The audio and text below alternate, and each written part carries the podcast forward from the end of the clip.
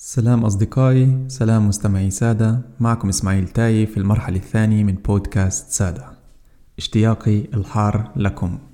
كثير ناس بتفكر إنه الدوبامين يفرز بس لما نعمل إنجاز كبير. مثلا لما نركض أول ماراثون لما يجينا أول طفل لما ننهي كتابة كتاب أو ننجز مهمة صارنا بنشتغل عليها كثير فترة. لكن هذه الفترات اللي الدوبامين بنفرز فيها بكميات كبيرة بجسمنا. بنحس بفرحة وإنجاز كبير. وغالبا ما تستمر هذه الفترات لوقت جدا قصير. وبعدها نرجع لحالتنا الطبيعية ونصير نستنى بالدوبامين كيك جديدة اليوم رح أحكي عن حالي سميتها دورة الدوبامين الأكثر نجاعة بس قبل ما أحكي عن هذه الحالة لازم أحكي عن الحافز اللي خلاني أختار موضوع اليوم. عمرك سألت حالك ليش أنت بتمارس المهنة اللي أنت موجود فيها؟ غالبا المشاعر هي اللي بتدفعنا لهيك قرارات. وإذا بدي أكون أدق أكثر الشعور بالخوف أو الشعور بالسعادة هي الحافز الأساسي لوجودنا بمهنة معينة. إذا أنت موجود بمهنة دفعك شعورك بالسعادة لإلها أنا بهنيك. وبحكي لك استمر باللي بتعمل فيه وما تهتم لأي إنسان شو بفكر عن مهنتك أو قديش بشوفها ذات أهمية. ممارسة مهنة اللي بتسعدنا بتساهم بشكل كبير بصقل شخصيتنا ونمونا الفكري العاطفي والاجتماعي. أما بالنسبة للفريق الآخر اللي مش كثير مبسوط بشو بيعمل ومش حاسس حاله بتقدم بمكان عمله ولا مرة ذاك لذة التدفق الذهني اليوم رح نحكي عنه. اليوم رح نحكي عن حالة من السعادة بتنسينا التعب الأكل ومرات حتى الألم. وللناس القاسية على نفسها شوي التدفق الذهني راح يعطيك استراحة من النقد الذاتي لأنك للمرة الأولى ما راح تفكر بنفسك. يعني اعتبرها استراحة للفص الجبهي من الأنا الواعي رح تضمن لك أداء أنجع بأي مهمة بتعملها.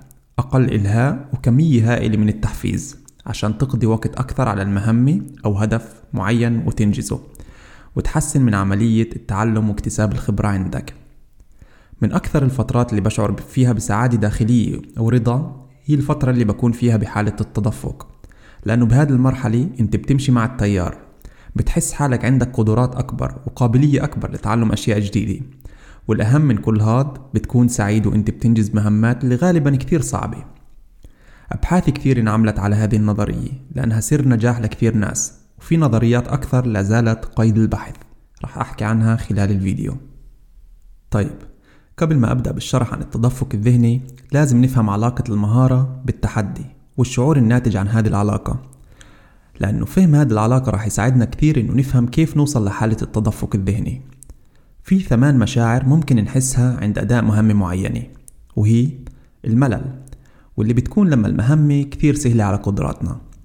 أما شعور عدم المبالاة فبنحسه لما تكون المهمة معتدلة وبنحس إنه قدراتنا كافية جدا لإنجاز هذه المهمة لكن ما بيكون عندنا الدافع إنه ننجزها. بنحس بإلهاء أو اكتئاب كل ما نحاول إنه ننجزها. شعورنا بالقلق بنتج لما المهمة تكون صعبة صعب كتير علينا وما بنعرف إذا كانت قدراتنا كافية لإنجاز هذه المهمة. أما التوتر والضغط بنحسه لما بنعرف إنه المهمة خارج نطاق قدرتنا. طيب شو المشاعر الأربعة اللي ضايلة؟ هاي المشاعر كلها إيجابية لأنه ببساطة فيها مستوى مهارتنا كثير عالي لما المهمة تكون مستواها متوسط بالنسبة لمهارتنا بنكون بحالة استرخاء والثقة بقدرتنا على إنجازها بتكون جدا عالية. أما لما تكون المهمة أعلى شوي لكن مستوى مهارتنا كافي لإنجازها على أحسن حال بنحس بالسيطرة وغالبا بسعادة لإنجازنا. وإذا كان مستوى المهمة جدا صعب وقدراتنا معتدلة بنشعر بحالة تأهب. هيك أحكينا عن سبع مشاعر. باقي الشعور الأخير.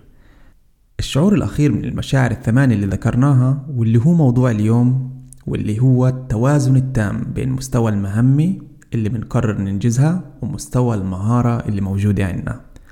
وهون بنكون بحالة تدفق ذهني تام. عشان هيك مهم جدا لما تقرر تشتغل على مشروع معين تقسم المهام بحيث إنه تتلائم صعوبتها مع مستوى مهارتك الحالي. موضوع المشاريع في له بودكاست لحاله. وعد طيب هيك صرنا نعرف شو لازم نعمل عشان نحقق حالة التدفق الذهني. بس خلينا نعيد شوي عن النقاط. لازم نختار مهمة صعبة. بس مش مستحيلة على مهارتنا الحالية. للمهمة لازم تكون مكافأة أو هدف قصير أو طويل الأمد. وأخيرا لازم تستثمر من وقتك وجهدك في سبيل هذه المهمة. تارك كل المؤثرات الخارجية والملهيات اللي إلك تأثير عليها بعيد عن متناولك. يعني اخلق بيئة ملائمة لإلك. ونصيحة شخصية مني إلك لاستثمار الوقت بأي مهمة أو عمل حاول تعرف أي ساعات بيكون تركيزك فيها عالي جدا.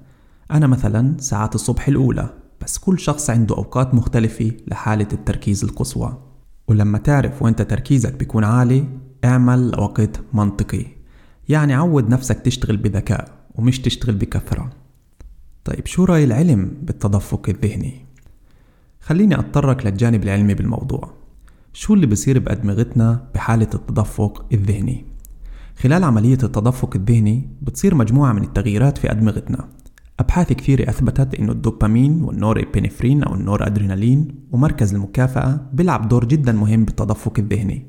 الدوبامين هو مرسل عصبي اللي بحفز مشاعر التحفيز المتعة والمكافأة عند البشر.